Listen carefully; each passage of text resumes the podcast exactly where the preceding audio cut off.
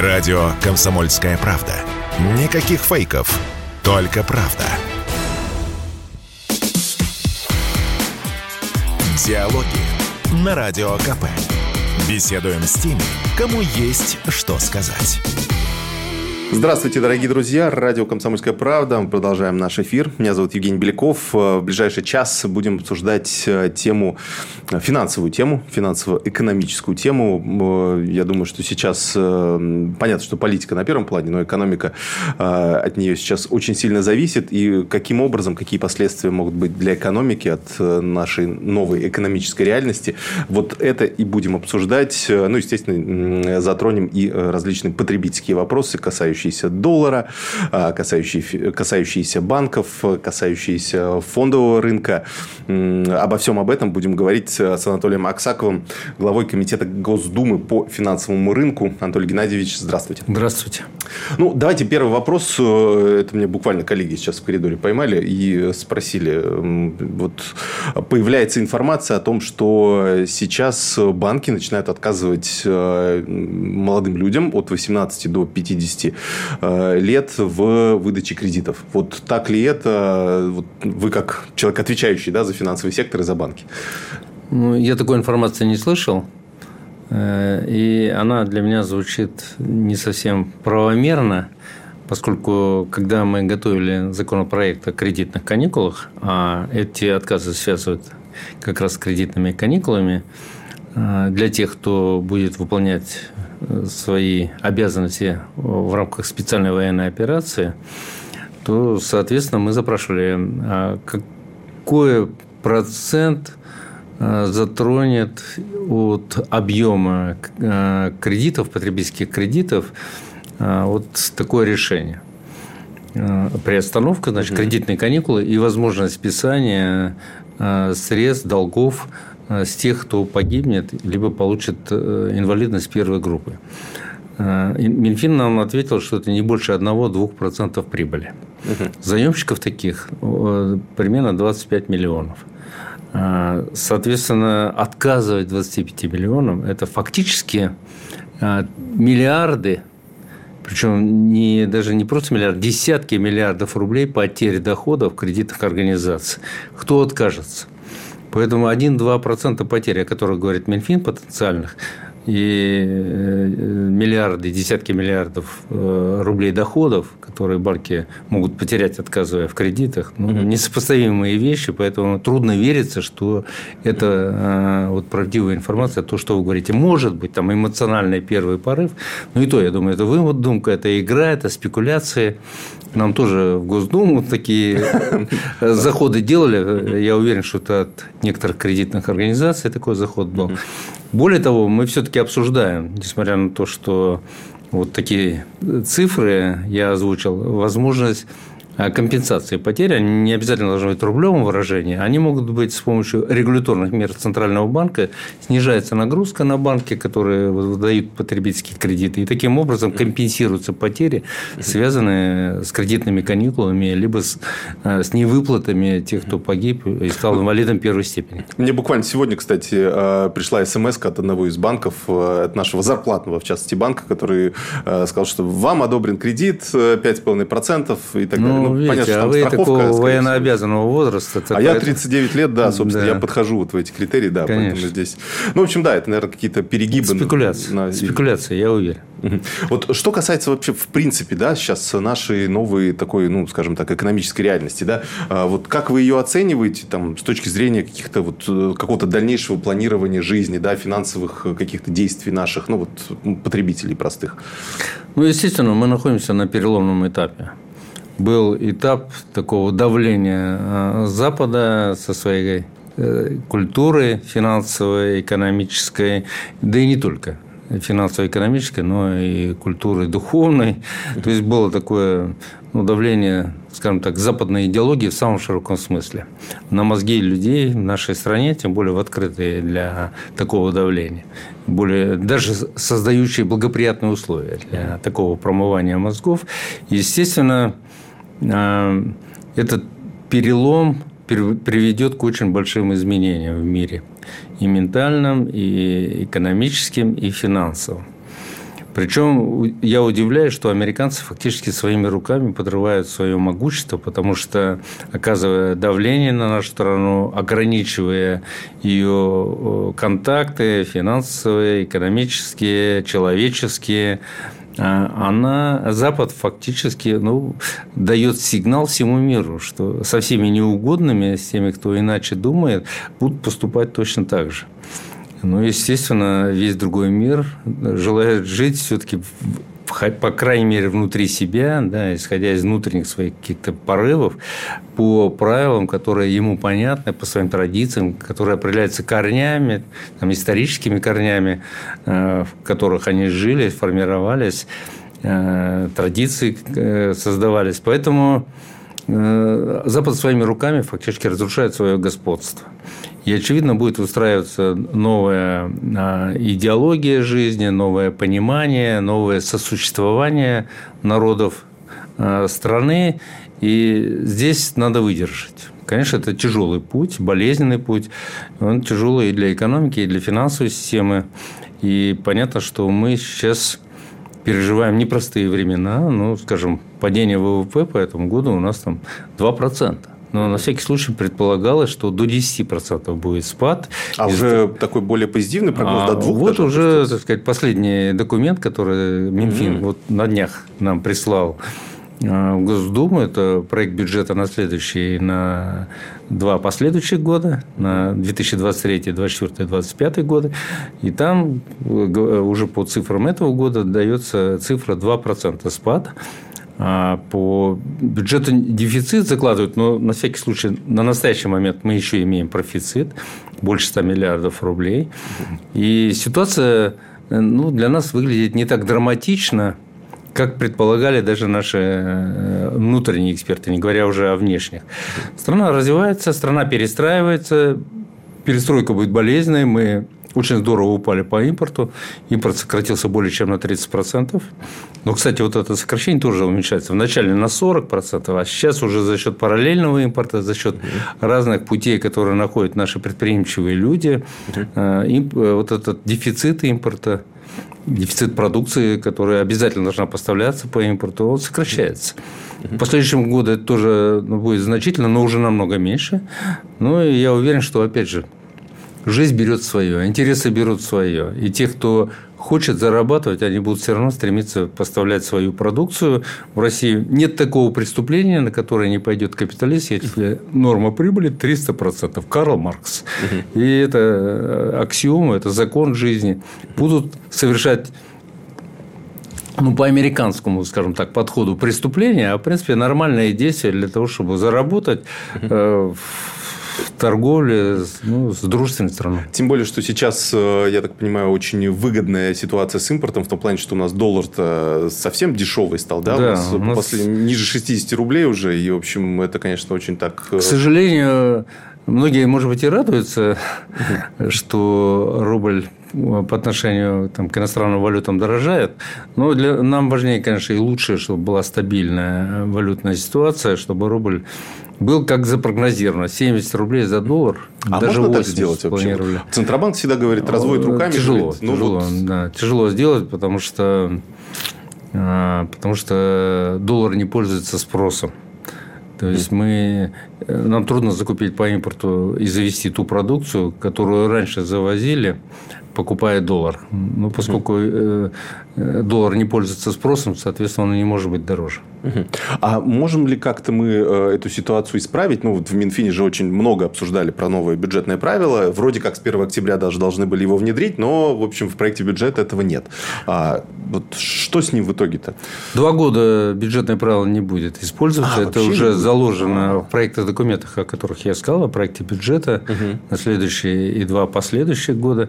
Соответственно, э, планируют, начиная э, с 2025 года, но допускаю, что оно и не будет внедрено, потому что ну, есть критики бюджетного правила. Странно, ну так говорят эксперты, и, в принципе, рациональное зерно в этой критике есть. Зачем нам хранить деньги в чужих валютах, тем более непонятно, каким образом они будут использованы. Вот сейчас 300 миллиардов долларов российских заблокировано на зарубежных счетах из-за санкционных решений Запада. А эти 300 миллиардов можно было бы использовать там, на строительство дорог, мостов, э, заводов и, и так далее. И критики как раз формирования бюджетного правила говорят, давайте лучше мы эту заработанную валюту дополнительную направим как раз в инвестиции, либо дадим банкам, угу. а они все-таки рыночные институты, и они более эффективно распорядятся этими депозитами, размещенными страны государств в кредитных организациях. Угу.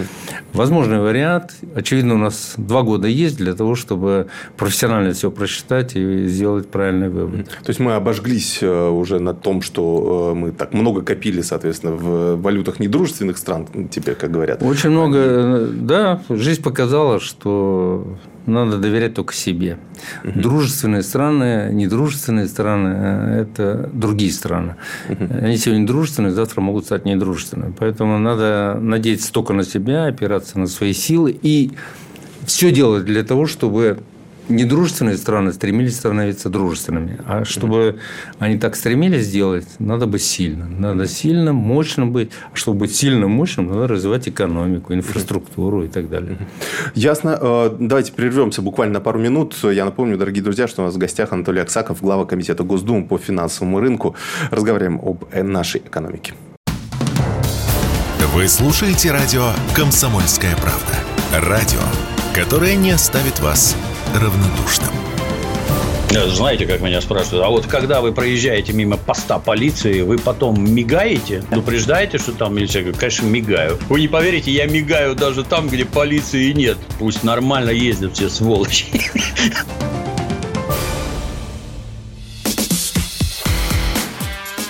Диалоги на Радио КП. Беседуем с теми, кому есть что сказать. Итак, мы снова в эфире. Радио «Комсомольская правда». Евгений Беляков и Анатолий Аксаков, глава Комитета Госдумы по финансовому рынку. А, мы обсуждали бюджетное правило, и вот вы сказали, что действительно такое принято решение, что мы не будем хранить деньги в чьих-то чужих денежных знаках. Нет, мы, я так не сказал. А, я, я сказал, что на два года принято такое решение, ага. но пока есть твердая позиция у Минфина страны, у правительства, я так понимаю, а, все-таки через два года начать формировать а, начать реализовывать бюджетное правило, может быть, в другом формате. И я допускаю, что оно будет предполагать как раз привлечение ресурсов и направление этих ресурсов э, в инвестиции.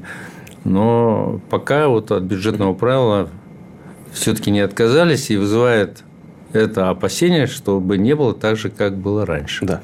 Ну, я так понимаю, что еще такое решение было принято, что нам, в принципе, сейчас незачем, наверное, копить. Да, да. да. У нас есть уже определенно... У нас же 300 миллиардов осталось вот э, в золоте, в юанях, я так понимаю, какая-то нет, часть. Нет, там другая ситуация. Дело в том, что ВВП в этом году падает, я уже сказал, 2%, хотя допускалось, что угу. упадет и до 10%, но все-таки падение. Соответственно, доходы а, не такие высокие, как прогнозировалось, и просто нет источника для пополнения вот, э, тех резервов, которые формировались благодаря бюджетному правилу. То есть, в любом случае, расходы будут превышать да, доходы? расходы превышают доходы, угу. и это запланировано на два последующих года. Скажем, в следующем году расходы будут превышать доходы на 3 триллиона рублей. А откуда будем брать деньги, кстати? Вот из тех резервов, которые накопились, или что-то? Привлекать у населения, у предприятий, у банков, угу. ну и у возможных иностранных инвесторов, только не угу. западных, а восточных восточных, там, Китай, да и любая другая страна, на самом деле, с удовольствием бы вложилась в нашу страну в качестве кредиторов, потому что мы э, надежный исполнитель всех обязательств.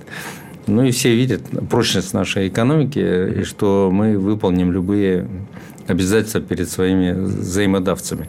Поэтому э, источники будут. Ну вот два года э, нам предложено прожить в дефиците, но в принципе, мы вначале думали, что и этот год будет дефицитным, но мы его проходим пока с профицитом.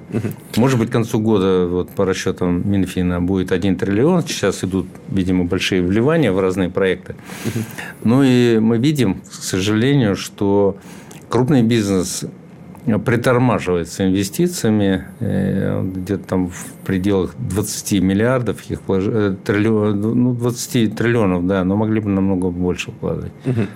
Как рассматриваете... Вернее, предел 20% от общего объема инвестиций. Угу. Угу. Как рассматриваете возможность вот, выпуска гособлигаций ну, в каких-то, не знаю, в других валютах, в юанях или в чем-то еще? То есть, предполагается ли, такие, предполагаются ли такие действия? Да нет, мы, нам сейчас внешние инвестиции особенно не нужны. У нас все-таки, несмотря на заморозку 300 миллиардов долларов на Э, наших сбережений угу. валютных, у нас э, общий объем э, валютных сбережений более 600, ну, около 600 миллиардов долларов. То есть, у нас есть источники для того, чтобы покрывать любой дефицит. Угу. Я не думаю, что мы за рубежом будем размещать. Возможно, внутренние займы, и население достаточно активно участвует, потому что доверяет, видимо, Минфину, что он выполнит свои обязательства. Ну и процент довольно высокий, выше уровня инфляции нынешнего. Соответственно, э, люди с удовольствием вкладывают в такой надежный источник получения дохода в будущем. Угу. Я смотрю, Минфин уже выпускает еврооблигации, то есть номинированные в долларах, угу. то есть такой ну, перевод да. безналичной да, валюты да. из банков уже на, получается, да. в бюджет, по сути. А, что касается вот дедоларизации, да, то есть угу. э, как она идет, есть ли какая-то последняя информация, может быть, увеличивается доля вот этих э, э, транзакций между компаниями э, китайскими или какими-то еще, что там не Внешне. участвует уже доллар, да. Ну, мы ничего против не имеем, если там наши российские компании находят варианты взаиморасчетов с разными а, своими партнерами за рубежом угу. во внешних расчетах. То есть, но это если... через банки делается? Конечно. Равно, да. через... Но для этого российские банки не нужны, тем более они отсечены, в принципе, от угу. долларовых и валютных расчетов, крупные банки. Угу. И, соответственно, если они находят варианты взаиморасчетов э, между ну, с другими компаниями, используя зарубежные банки, угу то ничего плохого в этом нет. Этот угу. процесс идет, но он плохо идет. Он э, везде чинят препятствия, и поэтому мы э, рассчитываем, что будут найдены иные механизмы взаиморасчетов. Делаем ставки на коллективную валюту, там, стран БРИКС, например, да, такой. А, сейчас, создание э, какой-то да, угу. такой коллективной валюты, которая будет обеспечивать взаиморасчеты компаний этих стран. Угу. Но поскольку возможно, что БРИКС будет расширяться, соответственно, и возможности взаиморасчетов тоже а, расширится. Мы, конечно... Но это такая валюта, которая получается просто для внешних, да, э, в общем, да, такой она некий единый эквивалент. Ну, такой эквивалент. В принципе, был хороший опыт в советское время, когда переводной рубль использовался, и все участники того процесса, я с многими беседовал, говорят об эффективности вот этих взаиморасчетов, которые все потоки сальдировал и выводил, что ну, в конце является должником всех взаиморасчетов. То есть среди стран Восточного блока тогда, ну, да, да цифровые технологии сейчас тем более позволяют вывести сальдированный результат, определить конечного должника, который, ну, скажем так, должен заплатить, чтобы закрыть э, э, вот эти, э, эту, эту картину взаиморасчета. Это же достаточно легко делается. На всех безусловно. вечеринках, э, Одно например, кнопку. так вот можно расписывать. Безусловно. Да. безусловно. Как... Ну, и, конечно, мы рассчитываем на цифровой рубль, на цифровые э, валюты национальных стран, не на, не на криптовалюты, а на цифровые валюты стран. И у нас уже э, работа ведется. Мы в первом квартале следующего года рассчитываем, что начнется эмиссия цифрового рубля. В стране Китай уже протестировал цифровой юань. Ну и думаю, что за этим пойдет э, с учетом, опять же, международного санкционного давления, процесс ускорения использования цифровых валют национальных стран, поскольку это позволяет уйти от банковских взаиморасчетов, а значит от контроля потоков финансовых э, через банки, ну, например, американские или европейские. И в результате вся санкционная политика рухнет.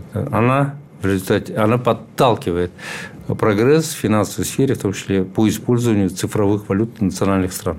А каким образом это будет осуществляться? То есть, э, как будет использоваться цифровой рубль? То есть, он будет условно где-то в каком-то облаке, да, или вот что ну, это? Для создается цифровая платформа или цифровая mm-hmm. система, в которой mm-hmm. функционируют эти цифровые валюты, mm-hmm. видят ее только участники И, соответственно, ну, например, китайские и российские.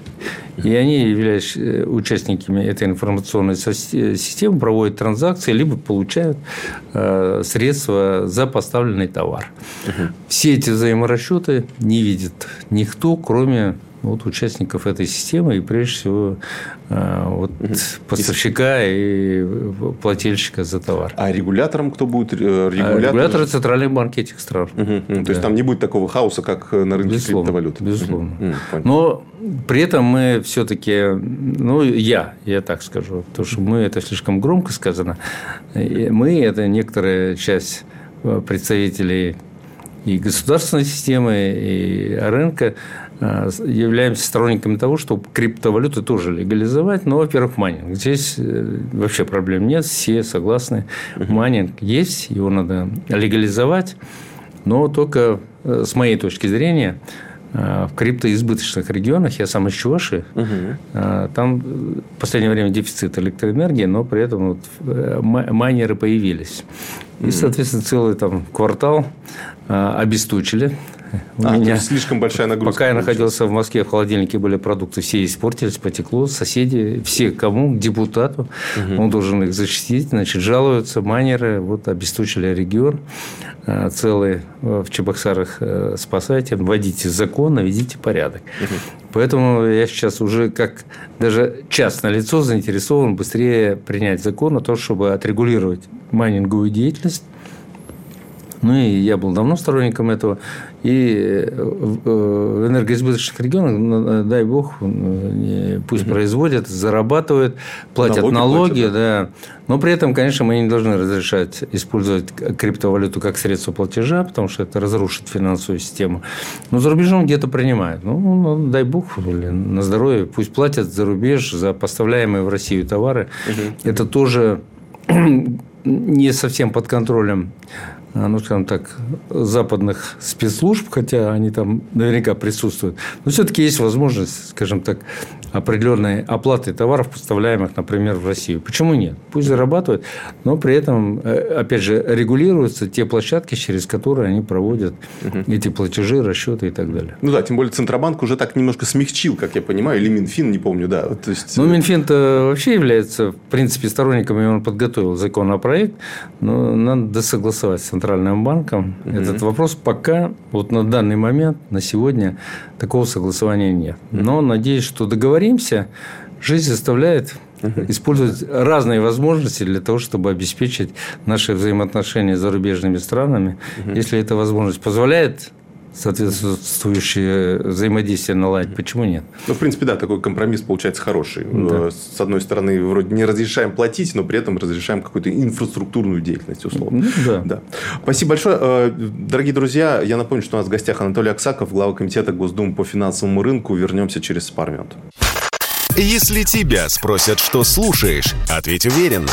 Радио «Комсомольская правда». Ведь Радио КП – это самая топовая информация о потребительском рынке, инвестициях и экономических трендах. Диалоги на Радио КП. Беседуем с теми, кому есть что сказать. Итак, мы продолжаем наш эфир. Эм, «Комсомольская правда». Э, меня зовут Евгений Беляков. У нас в гостях Анатолий Аксаков, э, глава комитета Госдумы по финансовому рынку. Анатолий Геннадьевич, мы э, обсудили как раз тему с долларами. Кстати, да, вот про доллар не могу не задать потребительский вопрос, потому что это очень важно.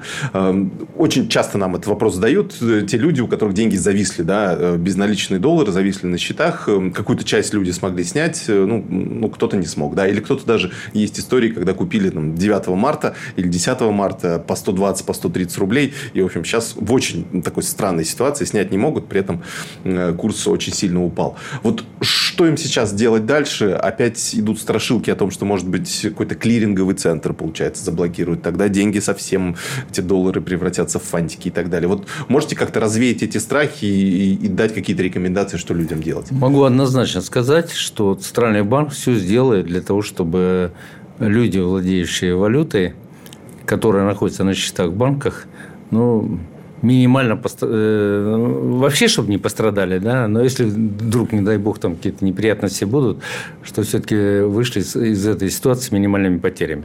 Но однозначно государство, ну, в данном случае в лице Центрального банка, Минфина, будут делать для того, чтобы все, э, чтобы они ну, не почувствовали э, потери, которые ну, сейчас бы точно произошли.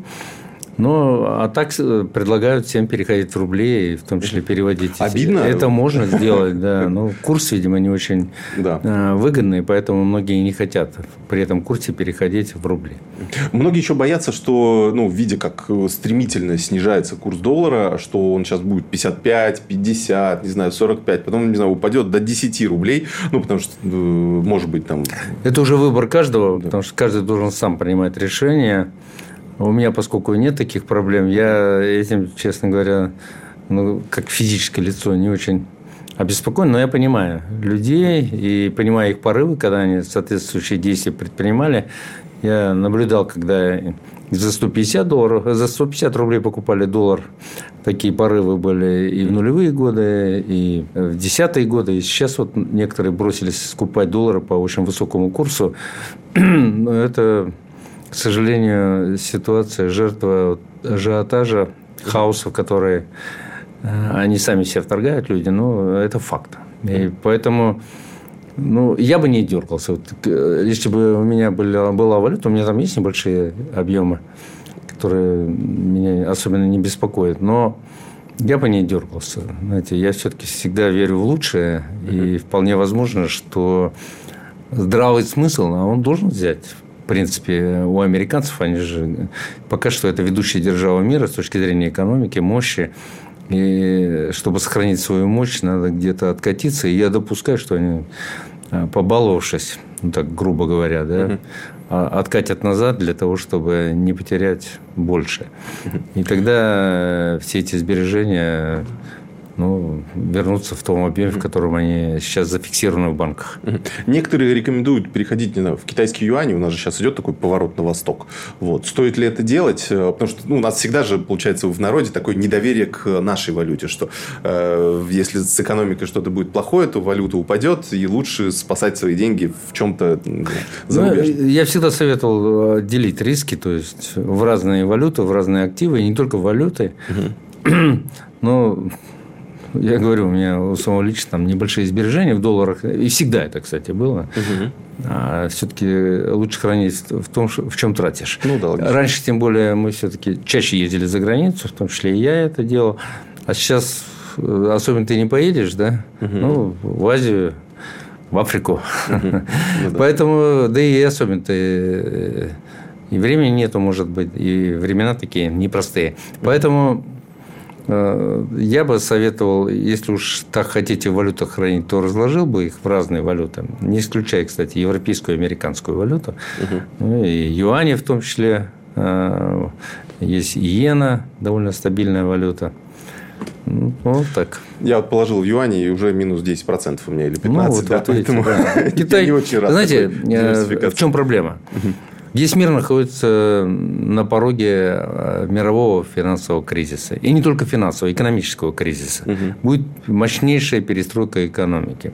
Будет скорее всего, сильнейшая инфляция. За счет инфляции э, такие проблемы, как правило, решаются. И обрушение курсов валют национальных. И поэтому хранить в иностранных валютах, если уж на то пошло, это довольно рискованно. Угу.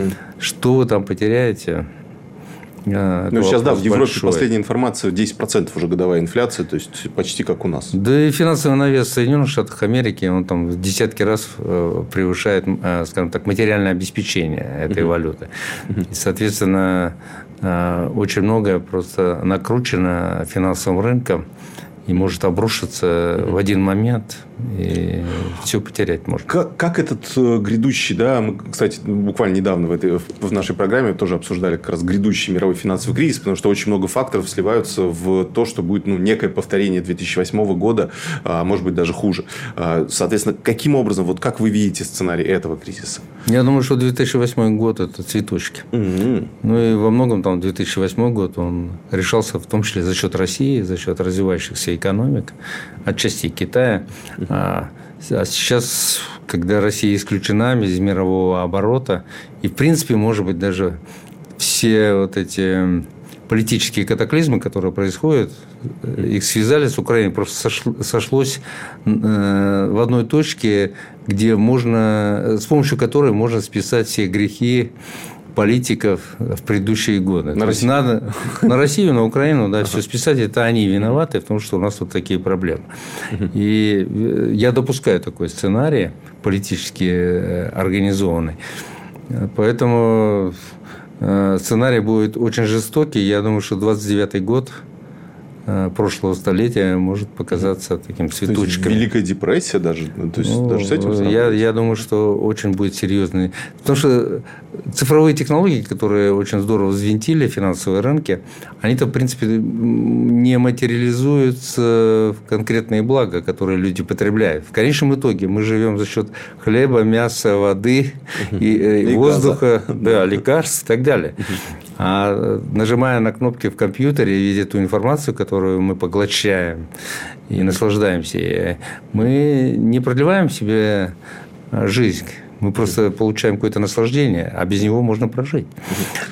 А, и возникнет вопрос, а где взять мясо, где взять то, без чего жить нельзя когда Каким не будет образом денег. На, на нас это все отразится? То есть, вот как ну, быть, материально... безработица, не безработица? Во-первых, да? мы не накрученная финансовая страна, то есть у нас нет такого облака финансового в стране, как угу. в других странах, э, в западных прежде всего, или Японии, да. Ну и, соответственно, у нас мощнейшее материальное производство. Мы в этом году имеем урожай рекордный, да, 150 миллионов тонн. Э, зерна. Это, такого никогда не было, и никто даже не прогнозировал. У нас довольно высокоразвитое сельское хозяйство сейчас. Я скажу, из Чуваши у нас за свободный кусок земли теперь уже э, дерутся сельхозники, там, фермеры, предприниматели. И обеспеченность там, тракторами, комбайнами и так далее очень высокая. А у нас материальное производство, кстати, благодаря в том числе и рыночной ситуации, все-таки это помогло. Оно стало довольно высокоразвитым. Я скажу, что электротехника в Чувашии, она на уровне а, ABB, Siemens. То есть, это вполне конкурентная ситуация, и они могут спокойно, так сказать, обеспечивать ту же электрическую промышленность многие другие э, сферы экономики. То есть мы уже подтянулись по материальному такому техническому развитию на довольно высокий уровень. Не скажу, что на, на очень выс... на самый высокий, но вполне конкурентный по многим позициям. Поэтому, опираясь на материальное производство, опираясь на природные ресурсы богатейшие, ну, мы можем в этом плане жить спокойнее, чем другие страны. А финансовая сфера как у нас себя чувствует? Потому что в 2008 году она под основным ударом оказалась. Вот, и, собственно, с нее и началось все. Э, с одной стороны, финансовая сфера у нас довольно развитая, и она одна из самых цифровых. Да. Угу. Даже те технологии, которые были разработаны в Соединенных Штатах, у нас более а, а, активно использовались и э, по объемам даже превышали то, что происходило в Соединенных Штатах Америки, например, цифровые платежи за угу. поставленные товары. Мы систему быстрых платежей разработали быстрее всех в мире. У нас система передачи финансовых сообщений ничем там от э, международной системы передачи финансовых сообщений тоже от свифта не отличается. То есть мы по качеству не, не хуже. По многим позициям впереди.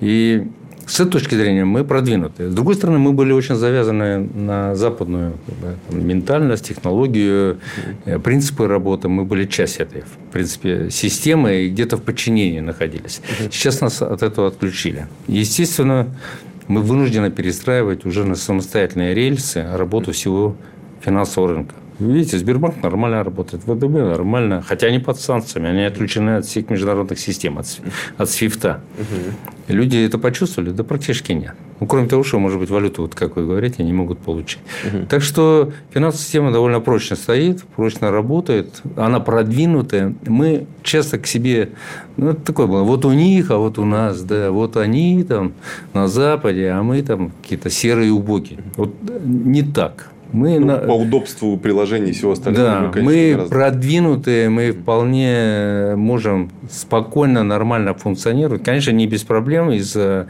угу. там, перекрытия всяких каналов, которыми мы пользовались. Да, да. Но сейчас будем налаживать эти каналы новые, в том числе использовать цифровые каналы. А, вернемся через пару минут. Анатолий Аксаков, глава комитета Госдумы по финансовому рынку, у нас в гостях. Эм, оставайтесь с нами. Радио «Комсомольская правда». Мы быстрее телеграм-каналов. Диалоги на Радио КП. Беседуем с теми, кому есть что сказать. Продолжаем наш эфир. Комсомольская правда. Э, меня зовут Евгений Бельков. У нас в гостях Анатолий Аксаков, глава комитета Госдумы по финансовому рынку. А, мы уже говорили про поворот на восток, и, собственно, наверное, эта тема обсуждается очень многими. Вот как нам выстраивать отношения с нашими азиатскими партнерами, потому что э, такая очень противоречивая информация идет. Э, то Китай нас поддерживает, то, наоборот, какие-то компании уходят. То Турция нас поддерживает, но потом какие-то компании все равно уходят. Да? Ну и так далее. То есть, вот как нам здесь наладить наладить диалог, может быть, как в экономической сфере, так и в какой-нибудь культурной и так далее, чтобы у нас, в общем, теснее были связи? Ну, во-первых, уважая конечно, своих партнеров, угу. учитывая всю их специфику, китайскую, турецкую, индийскую, японскую и так далее. Но при этом опираясь на свои интересы, понимая, что у них тоже свои интересы, и они будут действовать исключительно в своих интересах. Никто не будет ими жертвовать ради России. Угу. Поэтому, опять же, вот об этом мы вначале говорили и в середине передачи. Только развивая свою экономику, создавая условия для проявления своих способностей людям, обеспечивая их образование, там, всякими услугами, и имея в виду, что чем шире мы развернем инфраструктуру для взаимодействия, в том числе с Китаем, с Индией, там, с Турцией, с Ираном, угу. то тем больше мы будем ну, неуязвимы. А что значит шире инфраструктура? Ну, вот, например, вся наша инфраструктура сейчас построена на взаимодействии с Европой. Угу. И как только Европа отказалась от нас, от взаимодействия, от торговли и так далее, мы почувствовали, как трудно направить потоки, даже востребованные на внешних рынках, э, на восток, на юг. Потому что транспортная инфраструктура, например, по Волге в Иран, ну, должным образом не налажена. Речная, там, морская инфраструктура. Железнодорожная инфраструктура в Индии, в, э, в Китае тоже должным образом не настроена.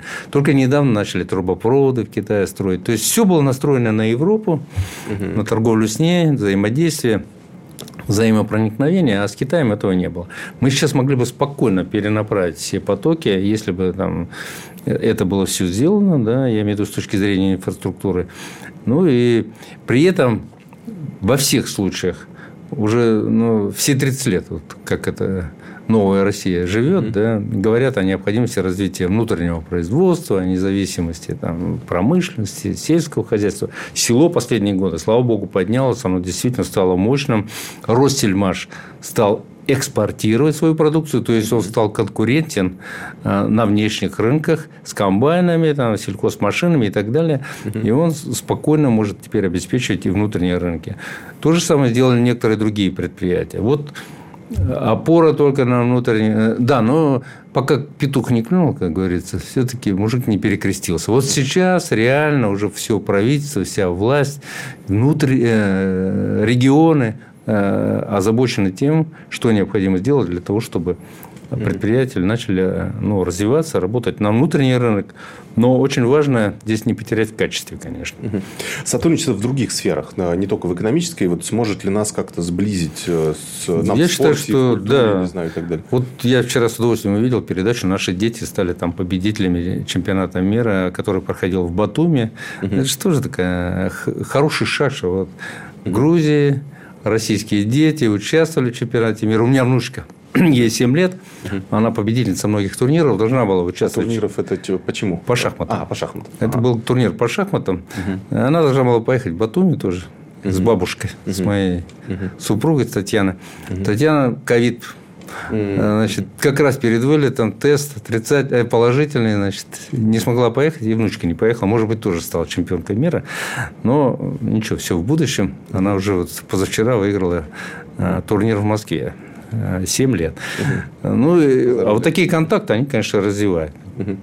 Китайцы, индийцы тоже играют в шахматы. В Чебоксарах мы провели Э, суперфинал чемпионата России по шахматам. Участвовали шахматисты со всей страны, подвели итоги. И во время подведения итогов Э, чемпионата, который признан лучшим за всю историю шахмат России, я предложил провести финал чемпионата мира между Яном Непомнящим и Дином Лежением, китайцем, у нас в Чебоксарах. Мы организуем на лучшем мировом уровне, и не надо сюда политику привешивать, всяких санкций. Странно даже, да? Вот два лучших шахматиста мира встретятся в Чебоксарах, сыграть. Можно даже разделить.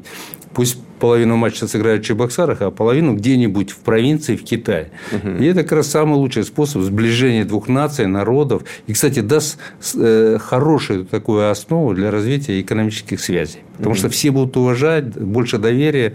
Вот эти контакты не экономические, спортивные, культурные, их надо, конечно, максимально развивать, создавать для этого условия. Ну, и я надеюсь, что мы это будем делать.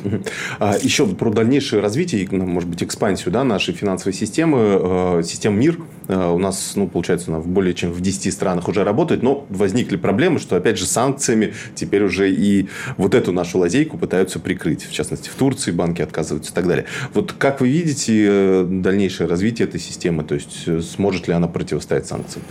Или ну, надежда только на цифровой рубль, о котором вы уже говорили? Карта МИР уже больше 125 миллионов карт имитировано. И это одна из лучших в мире платежных систем. Общепризнана, массу всяких сопутствующих услуг предлагает. В Турции с удовольствием их принимали. Понятно, что под давлением американцев некоторые банки начали отказываться от их использования. Уверен, что обойдем эти угу. вещи. Там, э, современные технологии позволяют все это формально не карта мир, будет другая карта, там какая-то, mm-hmm. может быть, даже не именная, но реально туда могут перебрасываться деньги. Это как пример. Могут быть другие варианты. Mm-hmm. Перебрасываться деньги там, в аэропорту или на какой-то стойке в гостинице, и дальше процессы идут. Ну, просто какой-то алгоритм. Да, это все современные технологии позволяют все эти э, дурацкие решения обходить. Угу. Был бы интерес у государства, а у Турции точно интерес есть в том, чтобы российские туристы туда ездили и оставляли там свои деньги. Угу. Что касается нашего фондового рынка, то есть э, каким вы видите его будущее, он такой достаточно э, камерный сейчас стал, э, да, и плюс есть дополнительные ограничения для инвесторов, например, им сейчас нельзя торговать бумагами из США, Европы и так далее, хотя раньше могли бы. Точнее, можно, но только если ты не квалифицированный инвестор, у которого много миллионов есть. Ну, фондовый рынок, конечно, довольно серьезные потери понес понят, mm-hmm. по понятным причинам. Он скукожился. А много инструментов сейчас недоступны нашим инвесторам. Э, но надо его развивать. И я думаю, что мы тоже, как комитет по финансовым рынкам, будем здесь принимать участие. Только вчера приняли закон, э, мой закон – которые поддержали в первом чтении, он э, разрешает пенсионным фондам э, расширить сферу услуг, которые может оказывать своим клиентам. Если сейчас только с помощью НПФ вы можете инвестировать, причем в узкий круг инструментов, очень консервативных, а теперь НПФ смогут оказывать консультационные, агентские услуги, на этом зарабатывать. Я считаю, что надо расширять перечень инструментов, которые с помощью НПФ можно вкладывать. Они ну, должны быть... НПФ иначе загнутся, мне кажется. Естественно. Да, должны быть долгосрочные инструменты, причем я считаю, что надо начать с долгосрочных. Все-таки пенсионеры, они вкладывать должны в долгую да, свои uh-huh. деньги. Естественно, они должны быть более а, такими доходными инструментами, при этом захеджированными. Это надо, должно быть условием, uh-huh. я думаю, при таких вложениях. А, соответственно, нам надо еще принять решение, я это предложил рынку, дайте предложение, о расширении перечня активов, в которые э, НПФ могли бы э, вкладывать э, средства, привлекаемые от будущих пенсионеров. Буквально вот внесли тоже законопроект, по которому страховые компании свои резервы тоже смогут с помощью фондового рынка значит, вкладывать их в инструменты фондового рынка. Опять же, я считаю, что дать им надо разрешение, только, ну, ну, по крайней мере, в основном а, долгосрочные инструменты, Угу. Но при этом они должны быть захеджированы от рисков, которые возникают в связи со сроками вложения этих денег.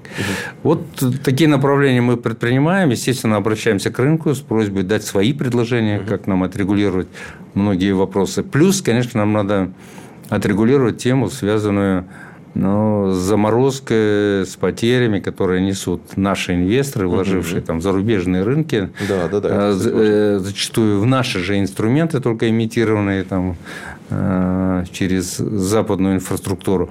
Угу. Поэтому здесь тоже надо, мы этим занимаемся. Ну, есть шанс, да, что, да, что да. какие-то компенсации. Но многие, многие, многие инструменты были имитированы нашими же эмитентами.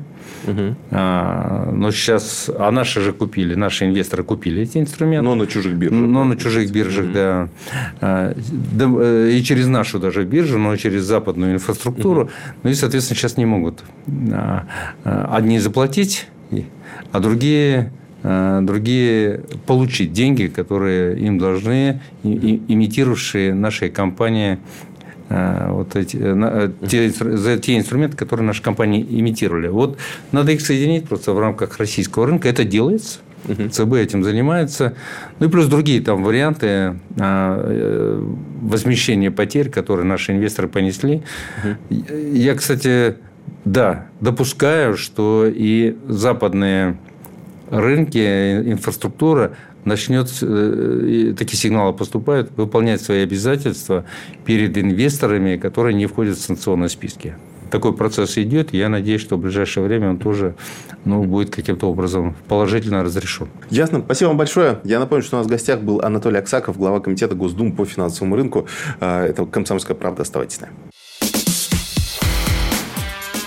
Диалоги на Радио КП. Беседуем с теми, кому есть что сказать.